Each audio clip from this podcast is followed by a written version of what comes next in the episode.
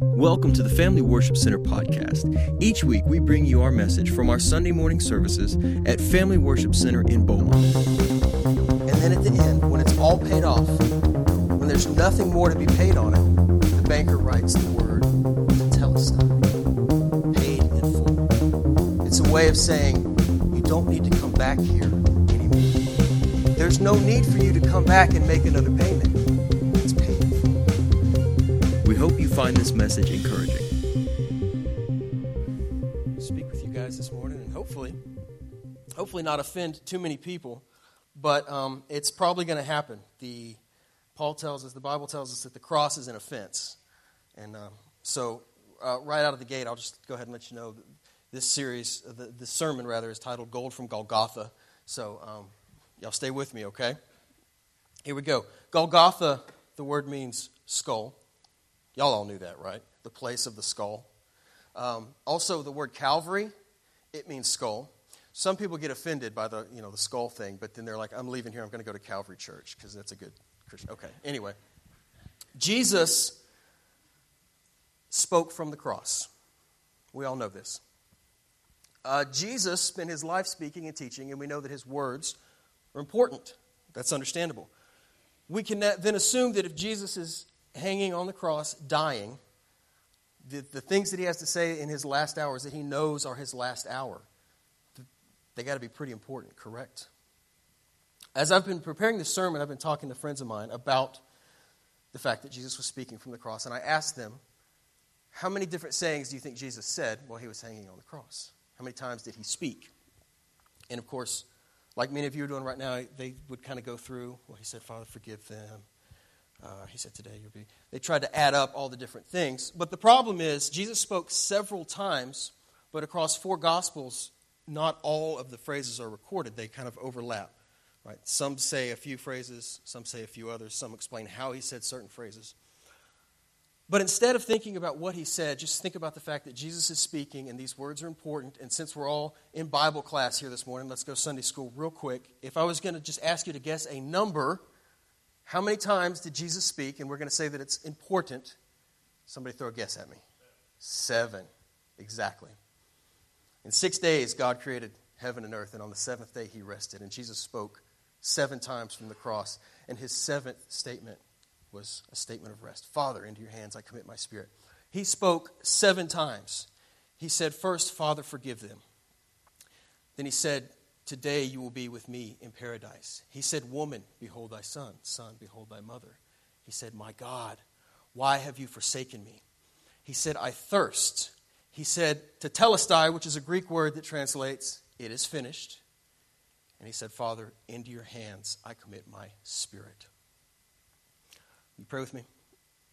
Heavenly Father, uh, I ask that you would bless our time together this morning. I ask that you would uh, bless my mouth and the words that come out of it.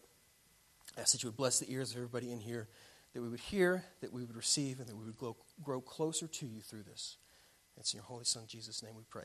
Amen. Have you ever been in the right place at the right time? Like, have any of you ever been in, in you know, congratulations, you're the one millionth customer. Anybody ever had like a golden ticket, Charlie and the Chocolate Factory type thing? I've been in the wrong place at the wrong time, plenty of time just this week, I had to go to the courthouse in Beaumont, uh, and I haven't been there in years. I had to go downtown to do a vehicle title transfer. And it's been a long time since I've been in there, and right you walk in the door, there's metal detectors. They're telling you take your stuff out, put it in the thing. And I went through, and I had a belt buckle on, and it set off the metal detector, and I had to do the, the, whole, the whole thing, which is kind of unsettling. But I went in to take care of the title transfer, and while I'm at my station, and it's quiet. It's like Monday or Tuesday. It was Tuesday morning. There's not a lot going on. I'm at my station waiting, and all the little ladies working, they're, they're having their gossip and stuff. And a gentleman walks up to the station next to me. Now, this gentleman did not take a ticket and did not wait for his name to be called. He walks up to the station next to me, and he slides a piece of paper to the lady, and he says, Read the note. She says, He said, Read it to yourself, don't read it out loud. Yeah, ooh. And after a moment of silence, he said, What does it say? She said, It says to give you all the money I have and that you have a gun that you will use. Now, if you guys are like me, you're waiting, you've got your phone out, right? I'm checking email or whatever. Well, now we're on the phone app, and it's the 911 is about to be pushed. And he says to her, I'm not making this up, he says, So what are you going to do? She says, Well, I'm going to push the silent alarm, and the cavalry's going to come coming. And he says, No, no, no, you can't do that because I might have a partner in here. And it was about this time I realized this guy is clearly, he, he works for the local government, and this is like a training exercise. It wasn't really uh, a robbery about to happen at gunpoint. And I was just like, Sir, please, could you, next time, could you tell me, please? right? So I guess maybe I was in the right place at the wrong time. I don't know. Wrong place at the wrong time. Uh, growing up, you guys know I got stories about growing up. I was in 4 H, and uh, we did the agriculture side of it a lot. And I raised steers and raised heifers and did all that kind of stuff. And for those of you that aren't familiar with how all that works, one of the things you can do if you're a young kid in 4 H is you can sign up to be in the calf scramble. And the big daddy of them all is at the Houston Livestock Show and Rodeo. And if you get to be in the calf scramble there, and if you catch a calf in the calf scramble, you get a scholarship which, which, which you can buy a heifer to show at Houston and San Antonio and all these other big shows. And these animals are very expensive. These are big money scholarships. Let me just break it down for you what a calf scramble is, real quick. You take a bunch of uh, like junior high and even high school kids, um, preferably between 100 and 150 pounds, and you take a bunch of baby cows about the same weight. You put them in a rodeo arena, one group on one end, one group on the other end, and you say go. And the kids try to run and catch the cows and put a halter on them and drag them to the middle of the arena. There's a big circle. And okay, it's, I know, this was a long time ago. I don't even know if they do this anymore. It sounds barbaric, just like I'm, man, it's so barbaric. And then there's mutton busting, but we'll get into that later. Okay, so, um, so we go. I enter. It's like a lottery type thing. I enter. I get selected. Okay, I am like 15 years old, and here we go. I weigh 98 pounds. I'm not going to. I'm not going to make it. So my mom like makes me drink like two gallons of water for the weigh-in. I pass. I get in. Calf scramble. Here we go. Running around the arena. Kids are catching them. Kids are getting walked over. Kids are getting stomped on. I see my calf. I get my angle. I run him down. I tackle like I'm arms around him. I got him like one step, two step, three steps, and he's shaking me off. And I'm losing ground. I'm losing ground. And as I fall off the back of him, in a last ditch, in a desperate effort, I grab him by his tail. And I got him, y'all. I had him by his tail, and he was dragging me all around the Astrodome arena. But I, I knew I was going to get the best of him. But he got the best of me. Because he opened up on me and unloaded right in my face. I got a face full of cow poop. Y'all came to church this morning to hear about cow poop, right? I got a face full of it. And I will never, to this day, vividly, the memory of the announcer saying, and number 147, Zach Perry, checking the oil on that one, folks. So I look up, there I am, slow motion on the Jumbotron, famous. Wrong place at the wrong time. That's no, that's not the picture. Thank goodness. Uh, the Houston Livestock Show and Rodeo has uh, what they call a scholarship that they call the Hard Luck Calf. I won that year. So there you go.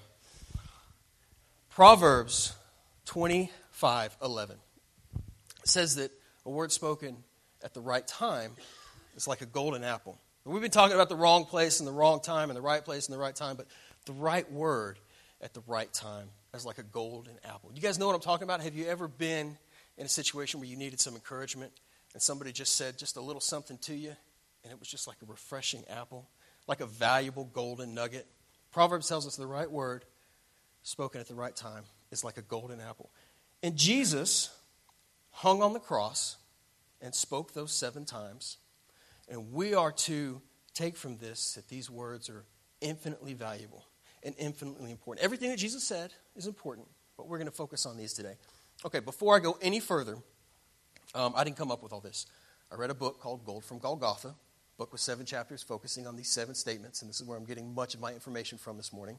I discovered the book because I heard another preacher do a sermon series on the book. His church is what provided these graphics, so don't be mad at me. Just want to let y'all know this is not 100% original this morning. Luke 23 43 the first statement that we're going to look at. The second statement that Jesus made, we're going to look at three of them today. The first statement he made was today.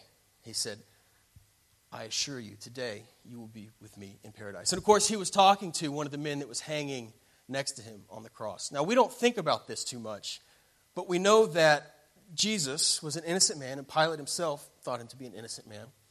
And Pilate didn't want to kill Jesus, he didn't want that blood on his hands. So he came up with a plan which he thought was a good plan, and that was I'll, uh, I'll give them the option of Jesus or Barabbas. Barabbas was a bad dude. Barabbas was rising up against the Roman government, and Barabbas was to be executed on the cross. And he thought for sure if I give him the option, they'll say, Free Jesus because we want this Barabbas guy dead. But it backfired. They said, Give us Barabbas, kill Jesus. Y'all know this part of the story, right? So Jesus is hanging on Barabbas' cross with Barabbas' two right hand men. These guys were to be executed alongside Barabbas. Think about them for just a moment. Their ringleader, the one that got him into all this, got off scot free. And they're there hanging. And this punk on the cross is what got Barabbas off. The Bible tells us they spit at him, they cursed him, they mocked him. But then the one man had a change of heart. And he said to the other, he said, Can't you see this guy's innocent? I mean, we've done our crimes, and we're paying for the bad decisions that we made, but this guy's innocent. And he said, Lord, remember me when you get to where you're going. And Jesus said, Today, today you will be with me in paradise. By saying that simple statement, today, as beautiful as it is, he opens up and he then fulfills the office of being prophet for us. Prophet is someone who tells us messages from God. A prophet is someone who brings us information from God. A prophet is someone who fulfills these things through God. And Jesus was able to do that for us. Before we go any further, let's talk about crucifixion and what it is. A common misconception is that during crucifixion, the, the victim of crucifixion dies from bleeding out. But of course, that's not the case at all. In fact, being crucified, the victim dies from suffocation. Uh, every once in a while, if I laugh too hard, I get like a Charlie horse right here and these muscles over my rib cage. You don't even know you have muscles right there until you get a Charlie horse. But what do you do? If you get one right there, your first response is to stretch it out. If you've been working out and you're kind of sore up here and you want to stretch them, stretch them. And this is what happens to a crucifixion victim as they're stretched out and left to hang. These muscles are unnaturally stretched over a period of usually eight hours. Now, when these muscles begin to give way because they're not being used the way they're supposed to, they, the support that these types of muscles have for your innards begins to fall apart. And slowly, you begin to suffocate. Crucifixion was invented by the Persians about a thousand years before Jesus' time, but it was perfected by the Romans in Jesus' time. Originally, crucifixion was basically just a big stake that you were impaled on and hung for all to see. The Romans got better and better at it until they figured out the right place to give you the most pain, but you won't lose enough blood to die from blood loss. Then somebody got real smart and said, These guys are suffocating. What if we put a footrest and nail their feet to it? And as you're laying suffocating, human nature kicks in and you pull up to take a breath, only prolonging your pain, only prolonging your suffering. Jesus was whipped, as many of the crucifixion victims were. His back was torn to shreds. His hands were pierced. His feet were pierced. And he's hanging here and he can't breathe. Yet he chose to speak seven times loud enough for bystanders to hear. That means that every word that we talk about today, plus the four that we're not talking about, involve Jesus pushing against his feet and pulling against his hands. Take a breath. To tell a dying thief, You'll be with me today. Take a breath to say, John, take care of my mother. To take a breath and say loud enough for everyone to hear, Father, forgive them. This is, these words come with great cost and great pain.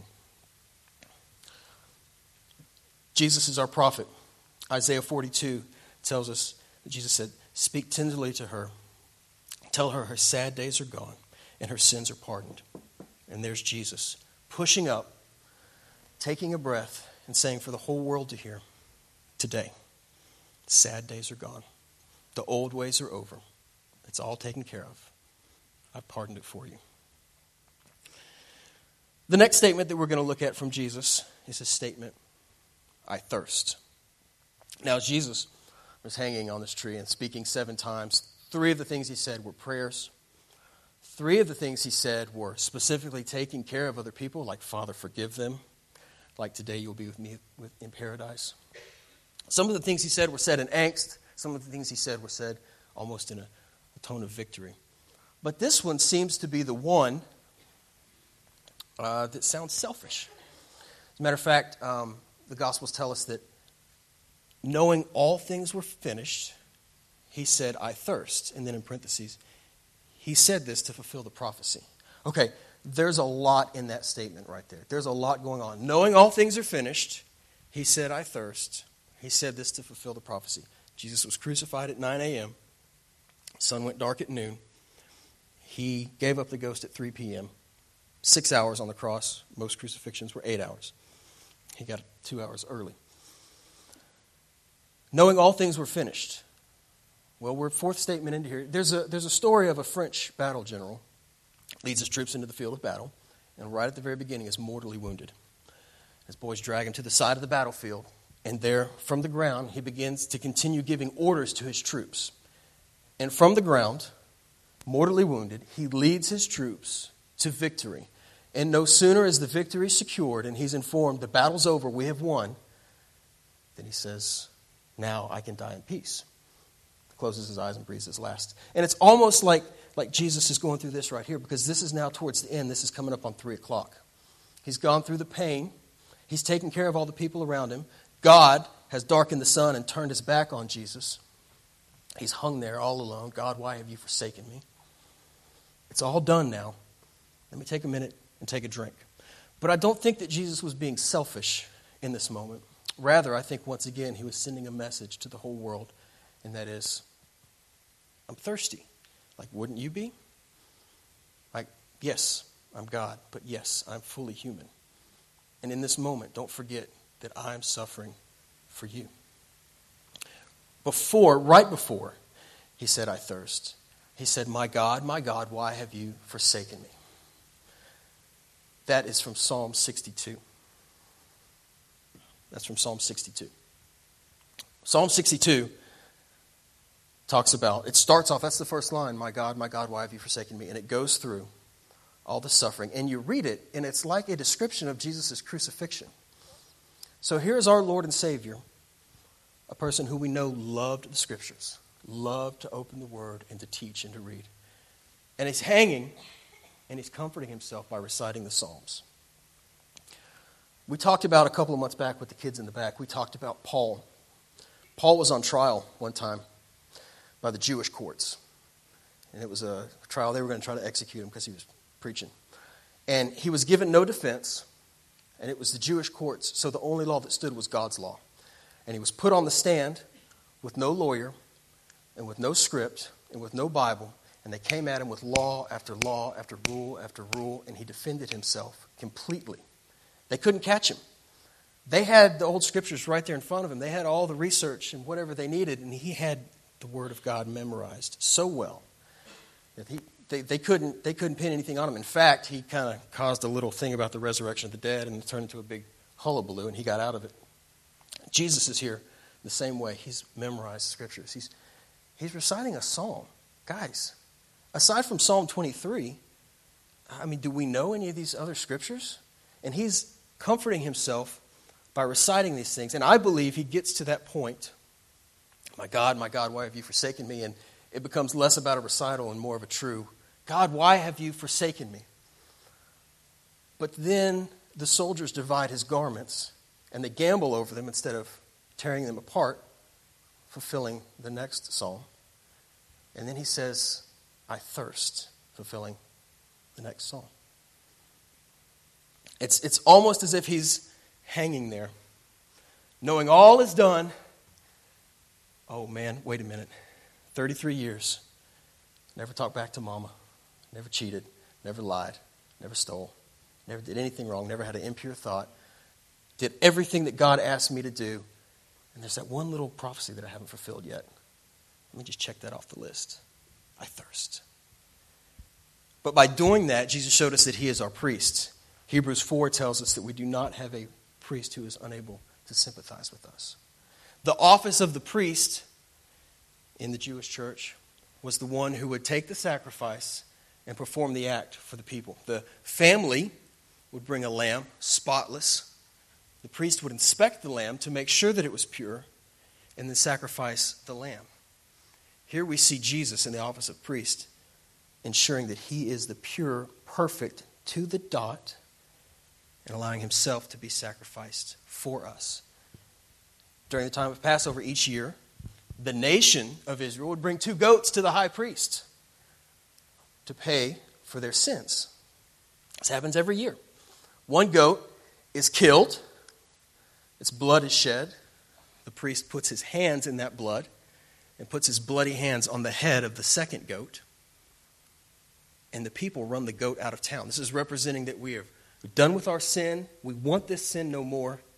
We place the sin on this goat and run it out of town. And this is where we get our term scapegoat from. And every year this would happen. Every year, more sin. Every year, more blood. Every year, families on Passover would bring their best lamb to the priest, and he would inspect it, and if it was worthy, the lamb would be sacrificed, its blood would be shed, and all things were good until next year. The cycle continues. The, um, the final word that we're going to look at today is a Greek word, tetelestai. Right? It's Greek. Like, I know the first two are English, but tetelestai starts with a T. Today, I thirst. Tetelestai. You guys see what I did there, right?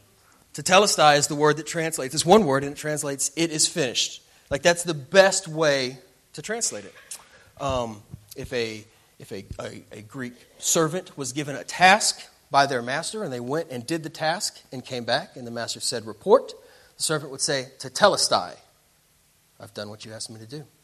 Or if a little Greek uh, young boy was having to finish writing his spelling words before he'd go outside and play with his friends, and had to write all 10 words two times, how many remember how hard that was? As soon as he was finished, he could run and show his mom the paper and say, Tetelestai, I've finished. Or if a sculptor, an artist, was working on the perfect masterpiece, when they finished it, they could step back and look at it and say, Tetelestai, it is finished. That's the best way to translate that word. It is finished. It is done. The task is completed. And Jesus is hanging on the cross, and he's got two more things to say, and the first is tetelestai. Now, Matthew, Mark, and Luke don't tell us what he said, but instead they tell us how he said it, and that is that they tell us that he cried out with a loud voice, and then after that he said, Father, into your hands I commit my spirit. It's John who tells us, he says this phrase, it is finished, tetelestai. All the work has been completed. My task, this six hour task, is done. Romans 6:10 tells us why he died. He died to break us free from the bondage of sin. And he hangs there. And with a loud voice, he cries, to Tetelestai. It's all finished. We've all seen the movies or the TV specials or even the Passion Play or what have you, where Jesus hangs and in English he says, It is finished. But tetelestai doesn't roll off the tongue that way. Matthew, Mark, and Luke tell us he cried with a loud voice like, Tetelestai! It reminds me of the movie Braveheart. You know, you guys know what I'm talking about, the scene at the end. What are you going to say? And he screams out, Freedom! It's almost like at that moment, Jesus is hanging there and it's all done. And with everything he's got, remember, he just got a drink. Wet that throat, pull up one last time, get the biggest breath he can, and he screams as loud as he can, Tetelestai! This is at 3 p.m. He's on a hill outside the city. And inside the city at 3 p.m., the priest is unlocking the gates to the temple, and the families are lined up around the temple with their lambs in arms because it's 3 p.m. Sabbath weekend. It's time to go begin the sacrifice. And Jesus, as loud as he can, says, It's done! It's finished! Tetelestai! It's been translated, it is finished, since the Bible was first translated into English. Then archaeology comes along. And as archaeologists begin to unearth Roman civilization, we begin to find that these guys had some pretty advanced stuff running water. Some cities had both hot and cold water. And they had, just like we have, banks, options for getting loans. Just like us, if you wanted to buy a piece of property to start your homestead on, you could go to a bank, go to a banker, and get a loan. And they've found records, these, these bank statements, these records of these loans, where there's a balance and a payment and a smaller balance. a balance, a payment, the balance remains. A balance, of payment, the balance remains. And then at the end, when it's all paid off, when there's nothing more to be paid on it, the banker writes the word tetelestai, paid in full. It's a way of saying, you don't need to come back here anymore. There's no need for you to come back and make another payment. It's paid in full. And as Jesus hung on the cross, with the loudest voice he had, he said, Tetelestai, get out of that line with the lambs. You don't need them anymore. It's paid in full. Now, if you're like me today, uh, you're here and you like what I have to say, but right now, what you're thinking about, instead of what Jesus did, you're thinking about what you've done. And I just want to close with this thought, and that is simply this that our Heavenly Father, in those dark hours, those three hours where the sun was gone, chose to, to not look at his son anymore. Because his son was covered with my sin, he was covered with our sin. And it disgusted the Father so much that he didn't want to look at it. I just want to leave you with the idea today that he doesn't want to look at it. We want to look at it. We want to bring it back up. We want to drag it back out into the light. But he's done with it. He's so done with it that he allowed his son to be tortured to death so that it would be over, paid in full, tetelestai, finished. So know this that your heavenly Father loves you so much. And the sin that you're dealing with is done to him. And he's over it. And he's never going to see it again. You bow your heads with me. Heavenly Father, thank you for the opportunity to come here today. Thank you for the opportunity to open your word, see these precious words of your Son. I pray that as we, as we hear these words and we see these words, that our hearts would be open to what you have done for us and what he has done for us. I pray that you would be with us through this time as we understand fully who you are and who he is to us and for us. Now, if there's anyone here today who has heard these words and they've cut you to the quick and you've realized that just like that, that guy hanging next to Jesus on the cross, I don't know when my today will be my last day, but I'm realizing now that today can be my first day with Jesus. If you're here, we want to pray with you. Because what, what we've been talking about today is what Jesus went through for you personally. He wasn't worried about me, he wasn't worried about any of the characters that we've been talking about. He was worried about you. And he said those words for you. As he hung there, he said, Father, forgive them, because he wants your forgiveness. As he hung there, he said, Today you will be with me in paradise, because salvation is for today. So if that's you, if you're here today and, you're ready to make a commitment to Jesus like he's made a commitment to you, would you trust me as everybody's got their heads bowed and their eyes closed? Would you trust me and raise your hand today so that we can pray with you? If you're in this room today, you know that God loves you, you feel it for the first time, and you want to experience that love for all of eternity, just slip your hand up right now, and we're going to pray with you. If there's anyone here, Heavenly Father, I thank you that I'm in a room of brothers and sisters, that we're all a big family. God, we love you so much. We thank you that you were willing to send your son, Jesus, to be the last and final sacrifice. As we're closing here, I'm reminded of Abraham and Isaac, a father who was willing to sacrifice his son, a son who was willing to lay down his life as a sacrifice. And in the last minute, the angel stopped Abraham, and instead a goat was provided, the first scapegoat. Thank you that after all those years of all that tradition, you finally came and put a stop to it. So we don't have to go back anymore. We don't have to make another payment because it's paid in full. Lord Jesus, we love you.